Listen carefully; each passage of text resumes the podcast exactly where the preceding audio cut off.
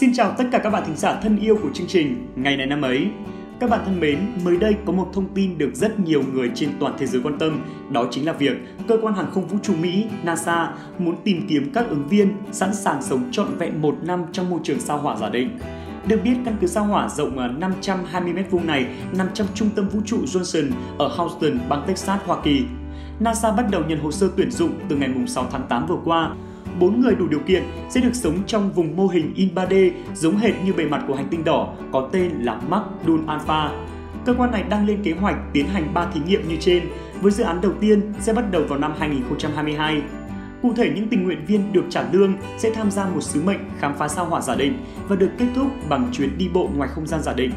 Tham gia tình nguyện, họ phải hạn chế liên lạc với gia đình và bạn bè của mình, phải học cách đương đầu với những nguồn tài nguyên, giới hạn cũng như là những trục trặc về mặt kỹ thuật. Thông tin trên xuất hiện khi NASA đang chuẩn bị để đưa các phi hành gia lên hành tinh đỏ theo chương trình Artemis. Sứ mệnh này nhằm thiết lập một trạm dừng chân trên mặt trăng và cuối cùng là đưa con người lên sao hỏa. Đây đúng quả là một thông tin rất thú vị phải không các bạn? Liệu à, không biết rằng ai trong chúng ta có mong muốn được sống thử một năm trong môi trường sao hỏa giả định này không nhỉ?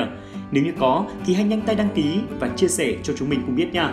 Còn bây giờ thì chúng ta hãy cùng đến với phần tiếp theo của chương trình ngày hôm nay thôi nào.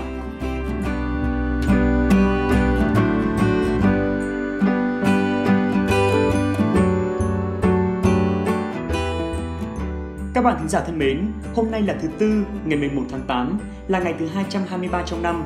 Xin được chúc cho các bạn thính giả có sinh nhật trong ngày hôm nay sẽ có thêm tuổi mới với những niềm vui mới và đặc biệt là sẽ sớm hoàn thành những dự định mà trước đó chúng ta chưa kịp thực hiện nha.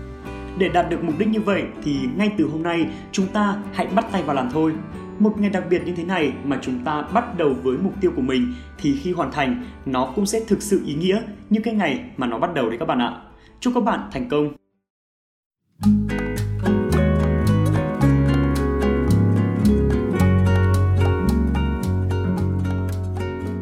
Nối tiếp chương trình ngày hôm nay, chúng mình sẽ đem đến cho các bạn một câu danh ngôn vô cùng ý nghĩa và câu danh ngôn đó như sau.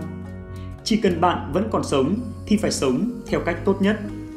Vâng, các bạn thính giả thân mến, chúng ta tồn tại theo quy luật tự nhiên, sinh, lão, bệnh, tử. À, đã sinh ra trên đời, chúng ta ắt hẳn sẽ có ngày phải chết đi theo đúng nghĩa đen của nó. Đó là điều không ai có thể tránh khỏi. Thế nên, nếu như ta còn đang sống thì phải sống theo một cách tốt nhất, sống làm sao cho thật đáng sống. Đừng để uổng phí quãng thời gian bạn sống để đến khi ra đi, ta không bị cảm thấy hối hận vì những gì mình chưa kịp làm. Một hình ảnh phổ biến ngày nay đó chính là tuổi trẻ thì à, lao đầu vào làm việc kiếm tiền, để rồi đến khi già đi không còn nhiều thời gian để tận hưởng cuộc sống nữa.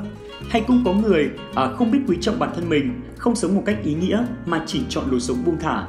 Thời gian của mỗi người đều có giới hạn, bạn không thể bảo thời gian dừng lại hay dùng tiền để mua thời gian cho nên đừng uổng phí thời gian của mình bằng cách làm những việc không đáng. Hãy sống theo cách mà bạn cảm thấy hạnh phúc và đáng sống nhất. Mỗi người có một cuộc đời, không ai giống ai cả. Nên đừng cố bắt chước cách sống của người khác để biến mình thành họ. Vì đối với họ, đó là cách sống hạnh phúc. Nhưng đối với bạn, đó có thể là một cực hình. Hãy tự hoàn thiện cuộc sống của mình mỗi ngày nha các bạn.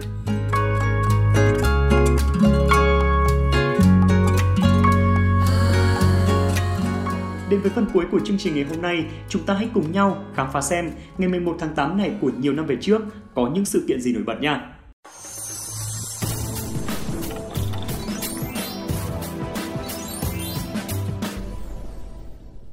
Khánh Hà và Quốc Đạt xin chào các bạn thính giả đang lắng nghe chuyên mục ngày này năm ấy. À, Quốc Đạt rất vui vì hôm nay Quốc Đạt và Khánh Hà lại được cùng với các bạn tìm hiểu những sự kiện ngày này năm ấy trong lịch sử để có thể bổ sung vào kho tàng kiến thức của mình. Ừ, với Khánh Hà thì cũng vậy đấy. Còn à, các bạn thính giả thì sao ạ? Hãy luôn đồng hành cùng chương trình để có những phút giây thư giãn và thực sự bổ ích nhé. Còn bây giờ thì chúng ta hãy cùng bắt đầu ngay vào chương trình của ngày này năm ấy hôm nay, ngày 11 tháng 8 tức là ngày thứ 223 trong năm thôi nào. Ngày 11 tháng 8 năm 1987 là ngày sinh của Văn Ngọc Tú, hay còn gọi tên thân mật là Tú Dừa và được báo giới đặt tên là Nữ Hoàng Nhu Đạo của Việt Nam hay là Nữ Hoàng Nhu Đạo của Đông Nam Á, là một võ sĩ thi đấu môn judo người Việt Nam. Văn Ngọc Tú tham gia vào đội tuyển judo quốc gia Việt Nam, thi đấu xuất sắc, giành nhiều thành tích cho Việt Nam ở môn võ này trên đấu trường khu vực và quốc tế.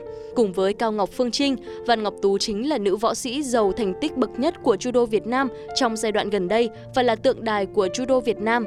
Sinh tại thị xã Sóc Trăng trong một gia đình võ thuật khi cả ba chị em đều là võ sĩ judo. Biệt danh tú dừa của cô vì trước đây luôn búi tóc rất cao giống như trái dừa mỗi lần bước lên thảm đấu.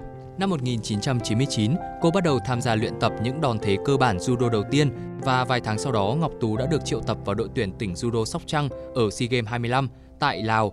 Văn Ngọc Tú đã giành huy chương vàng chính thức đi vào lịch sử judo của Việt Nam với danh hiệu võ sĩ giàu thành tích nhất với 4 tấm huy chương vàng liên tiếp từ SEA Games 22 đến SEA Games 25. Văn Ngọc Tú là người mang về tấm huy chương đầu tiên ở giải trẻ châu Á năm 2005 và 2007. Ngoài ra, cô còn giành được tấm huy chương đồng tại giải vô địch châu Á vào năm 2011. Văn Ngọc Tú đã đi vào lịch sử judo Việt Nam với thành tích này. Văn Ngọc Tú đã được cộng thêm 72 điểm vào bảng xếp hạng của Liên đoàn Judo Quốc tế, đạt tổng cộng 160 điểm và dẫn đầu khu vực châu Á. Tiếp theo chương trình sẽ là những sự kiện nổi bật trên thế giới. Các bạn thính giả thân mến, ngày 11 tháng 8 năm 2014 là ngày mất của Robin McLaurin Williams, diễn viên người pha trò Mỹ. Ông nổi tiếng nhờ những bộ phim thành công về mặt chuyên môn như The World According to Grab, năm 1982, Xin chào Việt Nam năm 1987, Ted Poets Societies năm 1989, Awakenings năm 1990, The Fisher King năm 1991 và Good Will Hunting năm 1997, cũng như các phim đạt thành công về mặt thương mại khác.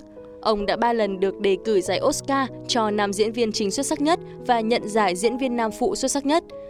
Ông cũng từng được nhận hai giải thưởng Emmy, 4 giải thưởng quả cầu vàng, hai giải Screen Actor Guild và 5 giải Grammy. Và trên đây thì cũng là sự kiện cuối cùng của chương trình hôm nay đúng không hả Khánh Hà? Ừ, đúng rồi đấy Quốc Đạt ạ. Đến đây thì ở chương trình ngày này năm ấy hôm nay xin được kết thúc. Hãy quay lại vào ngày mai với những thông tin thú vị hơn các bạn nhé. Xin chào và hẹn gặp lại.